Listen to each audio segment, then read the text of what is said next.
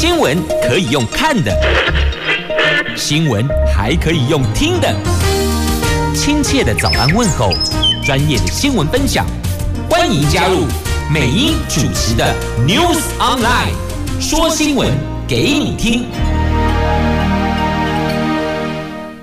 亲爱的朋友，台港后打开后，大家好，欢迎您再度锁定收听 News Online，我是美英，我是谢美英。来进入今天四大报的三则头版头条新闻之前呢，我们先来关注今天美好的天气。Asia 天气预报。在今天北北桃白天温度介于十三度到二十七度，竹竹苗十三度到二十三度，都是阳光露脸的晴朗好天气呢。不过今天高温到二十七度哦，提醒您防晒补水很重要的。来看今天四大报的三则头版头条，联合中时头版头都是这一则，南韩政权变天了。尹锡悦入主青瓦台，他们两个误差不到一个百分点呢，算是险胜。那险胜的意思就是呢，未来入主步步为营啊，因为你拿了一百万票，同样的还有九十九万票的这个票不是投给你的哦，所以这个部分一定是要非常的谨慎小心，而且要聆听民意。他提出了对外政策会有调整改变，那拜登呢，则是打了电话邀请访问呐。这胜选之后，火速跟拜登通电话，承诺要深化两国同盟，美国、韩国同盟。这两个人在五月。有机会可以见个面呢。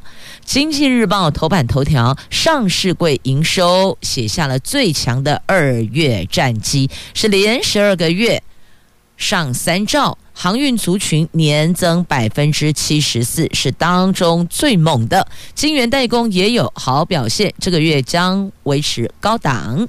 自由时报头版头条：中低收补助三月加码，有六十二万人受惠。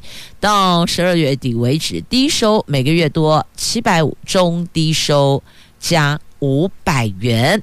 好，这个是在《旧时报》头版头条的新闻，经济成果的分享哦。这是苏贞昌院长说的，把这一份经济成果分享给弱势家庭啊。好，希望在这个区块也能够让中低收的朋友们有感有感觉呀。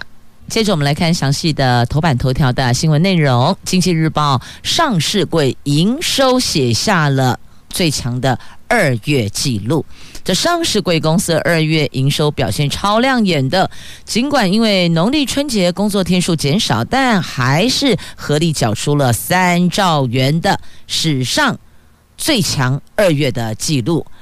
并连续十二个月达到三兆元以上，诶，相较于一月份减少百分之十三点七，但比去年同期可是增加喽，增加了百分之十六点七呢，这优于市场的预期。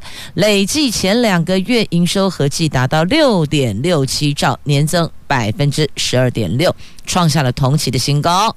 那第一金投顾的董事长、台新投顾的副总经理都说，从外销订单来估算，预期上市贵公司三月份营收应该有优异的表现。那展望第二季。即便去年基期比较高，以及有半导体库存高等等忧虑，不过有解封商机、内需相关传统产业族群会接棒表现，整体上市柜营收还是。维持高档的，所以现在看来都挺乐观的哦。后疫情时代需求依然是强烈，有利于台湾供应链，尤其台湾产业已经转型为技术含金量较高，能够持续的创造营收好成绩，还带动获利成长，加上淡旺季也不像以前那么的明显了，往往哦是跟着新产品发表走，而不是传统的季节性。这个时代在改变了，这个区块也有所不同呢。好，这是今天《经济日报》头版头条的新闻。我们接着来看的是《自由时报》的头版头条，跟中低收补助加码有关。为了要让全国的中低收入户分享经济成成长的果实，行政院长苏贞昌昨天宣布，已经核定今年的低收入户以及中低收入户加发生活补助实施计划，从今年的三月到十二月。低收以及中低收入户分别每一个人每个月增加七百五十元跟五百元，就等于是这个低收加七百五，中低收加五百，受惠人数大概六十二万人。卫福部社会救助及社公司说，补助会直接汇到中低收入户民众的账户，三月底前就会入账啊。那这个部分呢，苏院长是说要分享经济成果给弱势家庭，但是呢，在野党的看法认为，你今年来做补助，今年年底要选举哦，这有没有可能就是用社福去绑桩的概念呢？但是哦，对实质受惠的中低收跟低收来讲，这在生活上多多少少还是不无小补的，但。这个有没有会影响到投票意愿？这个我们不清楚，但在野党的确提出了批评。那这个不同于去年，它是以纾困名目提供的生活补助。今年是因为经济成果表现优异，所以加发补助。那这个补助明年是不是继续发放，就要看来年整体的经济状况了。所以应该是说要看今年的整体经济状况。如果好，明年就会加发，请问是这个意思吗？好，不管怎么说呢，这个对低收跟中低收入户有增加、有加码补助，期待我们受惠的。六十二万国人能够有感觉。来，继续我们来关注，在今天的联合、中时、自由头版版面都有露出的新闻，而且中时跟联合摆在头版头条呢。自由在头版下方显见这则新闻真的很重要，尤其是在现在当下局势的变化。俄罗斯、乌克兰，那现在俄罗斯在点名哦，公主下山来点名，点点看谁不友善，谁友善。在这个当下，谁入主南韩青瓦台就格外重要了。来，还记得吗？昨天、前天应该讲前天了，前天就已经预告了，这南韩要选总统，而且两派。人选势均力敌，不分宣制。果不其然，不到一个百分点胜出的总统，这个接下来啊，这个位置坐的也要很谨慎了。那这个人是在野党的尹锡悦。南韩变天啦，要交出政权了。而他一当选呐、拜登马上就跟他通电话了。那两个人先在电话里承诺会深化彼此同盟，而且还要约见见面的机会呢。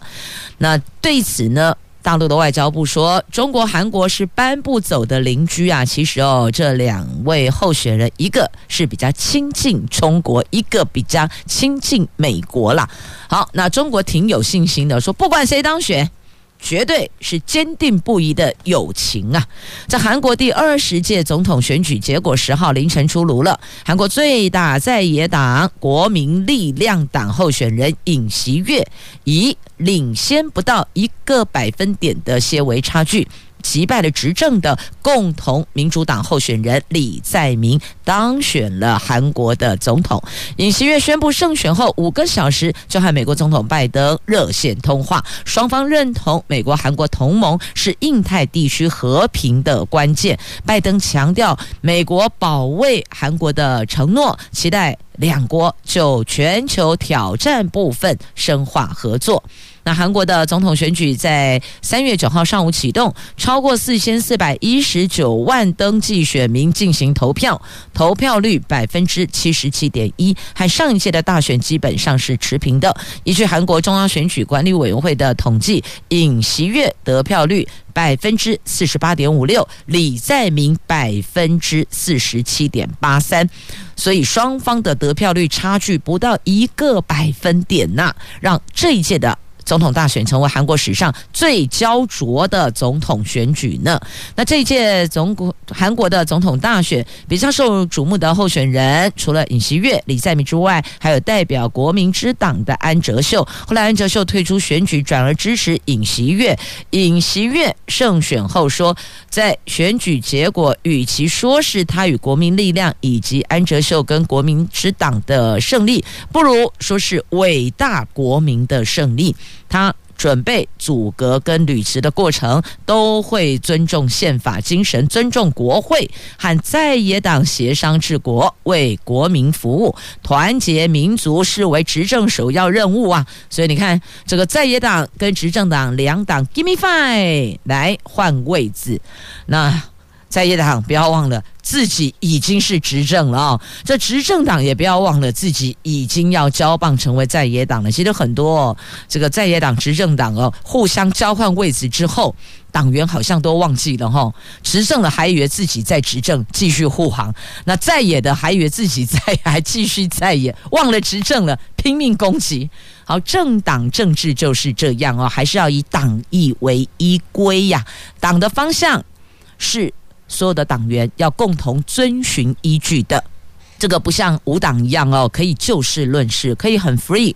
我们可以有民意为第一优先，当然啦，政党政治也是会把民意纳入考量。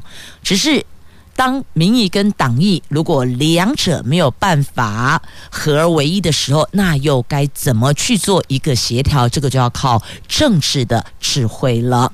好，这是南韩新总统即将上任了，那么外交政策会不会有影响呢？会不会萧规曹不随呢？有没有这种可能？当然有啊！即便是同党同志，都未必我要继续这个依循，何况还是不同政党的哦。这青瓦台换老板了。东北亚的局势可能会趋于比较复杂，那么外交战略清晰，主张考验政治素人尹锡悦呀。好，这是在韩国的部分。那这个也告诉大家哦，这没有什么事情是不可能的，也没有在野党就永远会是在野，执政党就万年执政不可能。最后还是由选民来决定。那么。尹锡悦入主青瓦台，他最快可能在五月份的时候会和拜登见面，很多事情见面比较好沟通嘛。那么，这个南韩这次的总统大选啊，也有推翻十年轮流执政说呀，所以这个有人说。这十年为周期的十年轮流执政说，这一度因为前总统朴槿惠受到弹劾而面临灭顶之灾的南韩保守阵营，成功的翻盘了，啊，隔了五年重新掌握政权，打破了。一九八七年，南韩实施总统直选制度后，保守和进步阵营他们以十年为周期的十年轮流执政说，所以有时候有些这个说法要怎么样去推翻跟打破，就是用实际的选票跟真实的状况来做说明了。好，那么他们是如何胜选的？这可能也是会让世界上其他的民主国家哦，原来执政。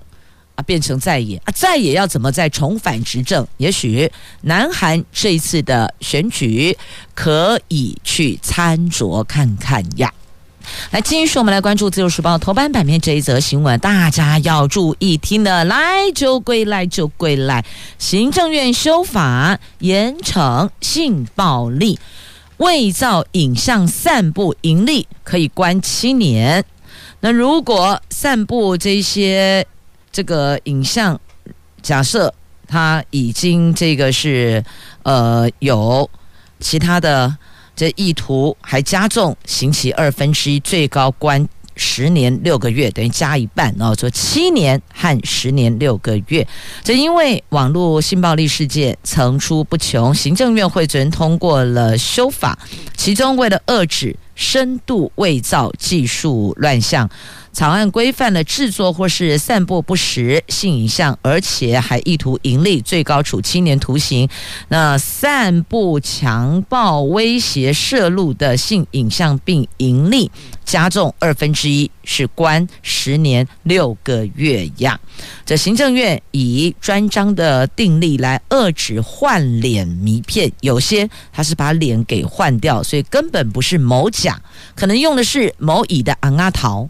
那么，在某甲的这个就用一个合成的方式哦，或是换脸的这一些影像技术，那甚至还有散布盈利的，那这个部分呢，最重判十年半哦，所以有这个胁迫拍摄盈利是加重二分之一刑期呀。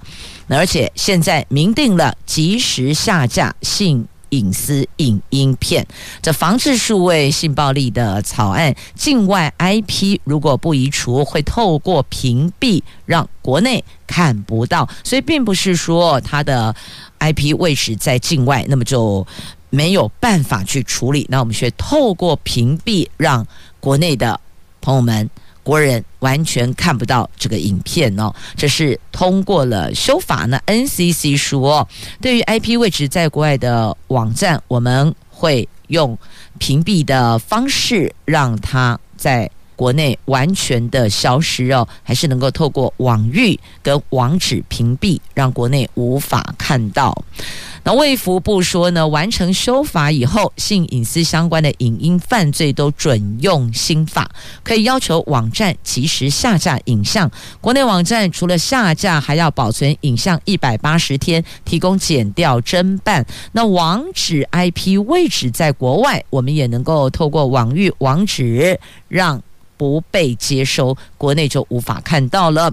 那这些事前的防治教育是更重要的，每个人都要对自我保护有最深的认识，而且尊重他人的性自主权。好，这一块呢，可能也要向校园内的这些同学们、涉世未深的孩子们要做说明了。这高中职的年纪可以去了解了，应该要告诉他们如何保护自己。这加速修法，遏止科技犯罪呀。那这有几种？第一种，他是同意拍摄，但后来被散布；第二种是被胁迫拍摄被散布；那第三种，他是直接换昂阿桃，把这个脸给换掉了哦，等于就是这个张三李四哦，换来换去。那这个也是触法的。在今天的《自由时报》头版版面，翻开内页的 A 十二新闻版面，还有细项的报道，详情您可以自行翻阅了。那接着我们再来关注的是，在今天的《联合报》头版下方的这两国战争谈判，就俄罗斯跟乌克兰哦，没有进展呢。这俄罗斯外长说，那不幸核战会发生，那普廷会。泽伦斯基吗？就两国的总统是不是可以会面坐下来谈判呢？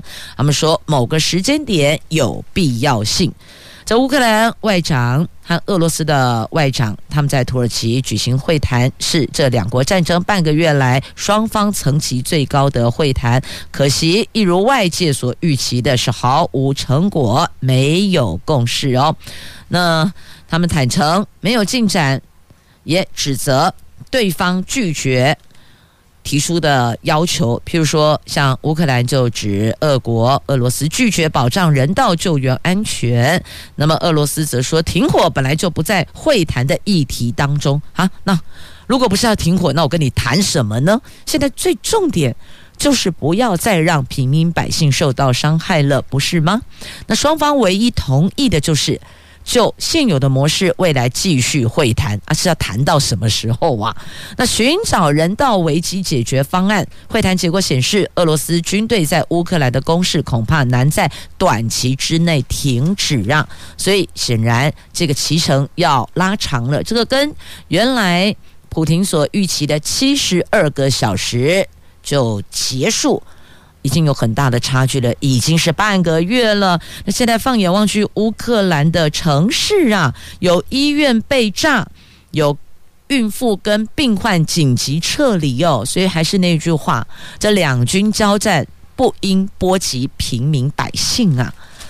继续，我们再来关注的是在今天的《中国时报》的头版下方的有关疫情的部分。来，继续我们来关注是《中国时报》跟《自由时报》头版版面的新闻，有关疫情的部分哦。这《自由时报》睽违六十八天，嘉玲回来了。《中国时报》不明传播链剩下两条，但是不要忘了，境外移入八十二例，这个可是写下新高纪录了。那台南医院的疫情呢，则看未来这一个星期是关键呢。这睽违了六十八天，本土在线加零，疫情指挥中心宣布没有新增本土案例。对于再度出现清零，这是传播链陆续控制得宜才有的成绩哟，是可以高兴个几天了。但是境外一入有八十二例耶，这个可是从一月十三号以来到现在的新高点，所以指挥官强调，后续松绑措施不是看确诊数，而是入境后管理。什么时候能够不戴口罩呢？他说时机未到，这不是不到，时机未到呀。那昨天。在记者会发送铜锣烧庆祝嘉玲啊，反正你只要发看到发铜锣烧，还得就是嘉玲啊哦。那这波疫情从一月初在桃溪出现第一案，经过六十八天本土才清零，是可以高兴几天，还在监测跟感染源有待厘清的传播链只剩下两条了。但是呢，境外移入的数字可是写下新高，所以进来之后如何管理、如何照护啊？那我们从三月七号起，入境检疫天数减为十天。昨天入境人数飙升到两千五百零五人，境外移入个案一口气新增八十二例。这个跟西太平洋区域确诊个案上升有关，尤其是东南亚，譬如说越南，有些航班阳性率超过百分之十。菲律宾前两天也比较高，过去境外移入个案都低于五十例，最近发现有往上攀升到六十，甚至像昨天八十多例。这个显示哦，边境还是要严守的。那么。境外移入的人数有上升，会不会影响台湾边境开放的时程呢？这个是目前国人最期盼询问的哦。那指挥官说，后续松绑不会看确诊数字，是要看境外移入之后的管理。确诊人数多，如果量能可以容纳，那就不必要担心了。如今开放入境检疫，一人一户有没有守住不可外出、不可有不当接触？确实做好快筛、有症状双向简讯回报等等的管理，这个才是评估的重点呢。那目前解封主要评估条件包含了国内外疫情和疫苗的涵盖率，不会只看单一的条件。国内疫苗涵盖率是重要指标，不过如果要入境完全免检疫，这个时机点还没到，而且可能也不会这么快到。你说入境都不检疫，别说指挥官。时机还没到呢，其他国人可能也不会同意吧。那再来呢？这个有关疫苗的部分哦，这专家说啊，这有关高端的区块了啊，这因为高端申请青少年，那食药署说还有待补件呢。那专家指新冠疫苗没有桥接再桥接的先例的啦。这卫福部传染病防治咨询会预防接种组的召集人李秉颖透露，高端已经针对十二岁到十八岁青少年。申请紧急使用授权，但是卡在桥接在桥接而还没通过。他认为没道理呀，现在大部分的人都已经有抗体，所以不太可能再做对照研究。不过呢，专家说这个新冠肺炎疫苗没有桥接在桥接的先例啦，加上青少年数据少，用这个比较疫苗效果可能会有失精准哦。他认为是不够精准的。那高端针对十二岁到十八岁青少年申请申请紧急使用授权，但食药署不给过，原因。听说是不能桥接再桥接。那高端疫苗一开始就是以免疫桥接的方式，拿成人的中和抗体跟 AZ 疫苗比较，现在则想用小孩子的抗体跟成人比较，看看两者是否差不多。可是有专家说，这个没有人桥接再桥接的啦，而且拿孩子的抗体跟成人做比较，这个好像也不够精准呐。所以不知道身为家长的您是。是否认同呢？那其实哦，像去年高端手用桥接，争议就不断了。现在要拿来用在青少年的身上，您认为呢？您觉得呢？专家小呃，专家学者是否可以多多表达意见呢？因为身为家长的我们，既不是专家，也不是学者，所以也不好就专业的领域发表太多的看法。但我们希望能够有更多的专业支持，让家长有所依循跟抉择呀。继续，我们再来关注的这个话题，我们来看。这个在今天的《经济日报》的头版版面，来回到财经新闻喽。就先看台湾股市，台湾股市上演反弹秀，因为我们的护国神山领军冲冲冲啊！昨天在外资终结连六卖转买超。十九点九亿元，并大举回补台指期空单，加上了护国神山台积电大涨十九元，领军往前冲。大盘价量齐扬啊，加权指数中场大涨四百一十七点，创下这十个月来的最大涨点，最后收盘一万七千四百三十三点，一举收复了五日线跟年线。那再来美国股市呢？美国股市疲弱，因为俄罗斯乌克兰谈判陷入僵局，这下子确定会涨的。是油价跟金价哦，股价没涨，涨的是油价跟金价一样。好，那再继续，我们来关注的这个跟新泰健康无关黑哦。这国健署长说，电子烟不是烟，政府拼全面下架。这延宕多年的烟害防治法修正草案终于送进立法院了，但纳管加热烟禁止电子烟一开一禁的内容，则是引发各界的热议。国健署署长昨天他重申。电子烟不是烟，政府有力拼全面下架的决心。加热烟因为被世界卫生组织宣告是烟品，国内将严管，会仿效美国的食品药物管理局审查机制进行健康风险评估。修法通过之后，将对外公告相关的配套措施呀。所以现在告诉您哦，这个。加热烟，国内将严管，因为世界卫生组织已经宣告它就是个烟品。那电子烟不是烟，所以政府要拼全面下架。这得洗金呢啦，来电子烟不是烟，政府拼全面下架洗金哎。那再来吸烟的年龄，我们要上调，调高到二十岁。这烟害防治法修法将吸烟年龄调高到二十岁，主要目的就是要让年轻人接触烟品的时间往后延。降低成瘾的风险。那放眼望去，像美国啦、泰国啦、新加坡，他们都同样上修吸烟的年龄，甚至有些还拉高到二十一岁。所以在这个部分，国际上确实是有一致的做法的。贼贼喜金内啦，来继续，我们来关注《中国时报》头版版面，还有这一则头版版面的新闻。不过，这新闻好像昨天在《旧时报》是不是还是《联合报》的头版版面？我记得有看过了呢。哎，以后可不可以几大报？你们几个大报一起一致一下好不好？要不然这在头版版面录说新闻，还是得分享给所有的听众朋友。但早都已经共轨啊呢！这行政院拍板，明年七月的新进公务人员退抚将改。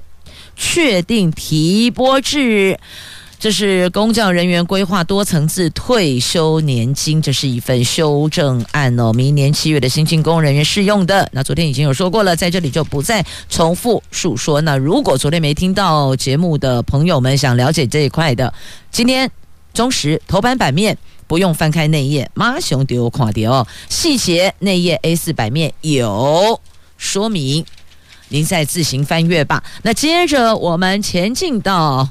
打房相关的话题哦，这个央行总裁杨金龙考虑重启二零一零年的有效措施，针对小区域房贷管制要上堂了。这是打房再出招，这通膨压力增温，买房抗通膨的诉求意外助长房价。央行总裁杨金龙说：“这个是建商的行销口号，民众。”购屋时还是得留意自己的购买能力，还有未来利率的走向，同时也松口了。不排除仿效二零一零年的做法，针对某些涨幅过大的区域，限制第二户贷款成数，因为这种做法还蛮有效的。这个将会是央行打炒房下一个动作的选项之一哟，所以不是唯一选项，而是选项之一呢。你有没有听到重点呀？接着再来关注的是孩子们的学习历程档案，学习历程档案要防弊，作弊的弊，弊端的弊。大学营队不得发证书。有某科技大学日前遭踢爆，把学习历程以商品形式贩售，这个就违反了招生伦理了。教育部长潘文忠他说，已经发文提醒各学校。必须要严守招生伦理。根据了解，最近已经有大学陆续收到教育部高教司的来函跟讯息，要求全面清查各单位以及学生团体主办活动。如果活动涉及的学习历程档案准备或充实，这个将不得收费与发放证明呢。不过呢，大学端质疑教育部标准不明，连各系学会所办理的寒期跟暑期营队恐怕都无法再发证明了。高中教师则认为这个叫做脱裤子放屁，多此一举。与其要求大学端不要办营队发证书，倒不如请大学端证明营队证书对选才无益呀。这个家长团体则担忧，这个举动恐怕让补习班更明目张胆的招生宣传了。所以你说这个对选材到底有意无意？大家心知肚明，唔是吹的话怀哦。这即使你没给证书，但我想要在说明中，我参加这个学校的这个暑期或是寒期的营队，那这学校一看，他要默默的加分，你也奈他何呢？你又能奈他何呢？好，接着再来关注在今天自由时报的 A 三焦点版面的这一则图文呐、看到了没？跨掉不？新制教招行军，有学童站在路旁挥国旗喊加油。这因应中共对台军事威胁，政府启动后备战力改革，首批新制十四天教招的后备军人，昨天迈入第六天的课程了，有五公里行军。七公里行军，那还有十公里行军的训练呢。那希望用循序渐进的方式，逐步强化赵元的体能。而看到了学童在路旁挥国旗喊加油，我真的还以为说这个是十月份到了，就不是哦。加油加油！因为这些小朋友还是要靠我们强大的国军保护的。那么接下来呢，我们再来关注《自由时报》头版版面有三则图文。来，第一个是乌克兰军队的捷报，说歼灭了俄罗斯一装甲连呐。这等于也是很振奋人心，所以有人就说了，这个战火恐怕短期内很难熄灭呀。好，那么再来两则图文，都是跟花有关系的，要让你好好的心灰灰起来、哦！来，我们搭配歌曲一块来进入台南大光国小的候车亭，好漂亮哦！三月花舞春风，被网友誉为全台湾最美候车亭，就地加啦！台南市北区大光国小站的公车族可以到这里来赏花拍照呢。再来，阿里山花季也登场喽。国宝蒸汽火车覆挂仿日本皇室贵宾车打造的台湾快木车厢，在十五号、二十二号、二十九号的上午、下午各来回行驶阿里山站到找平站，再到对高月站一趟，民众可以观赏到蒸汽火车跟樱花相映成趣的画面呢。你有没有觉得现在在台湾到处也都可以赏樱花，不一定要上山下海，这杯灵机去日本啊，对不？好，不管花在哪里，重点是咱内心灰爱亏啦。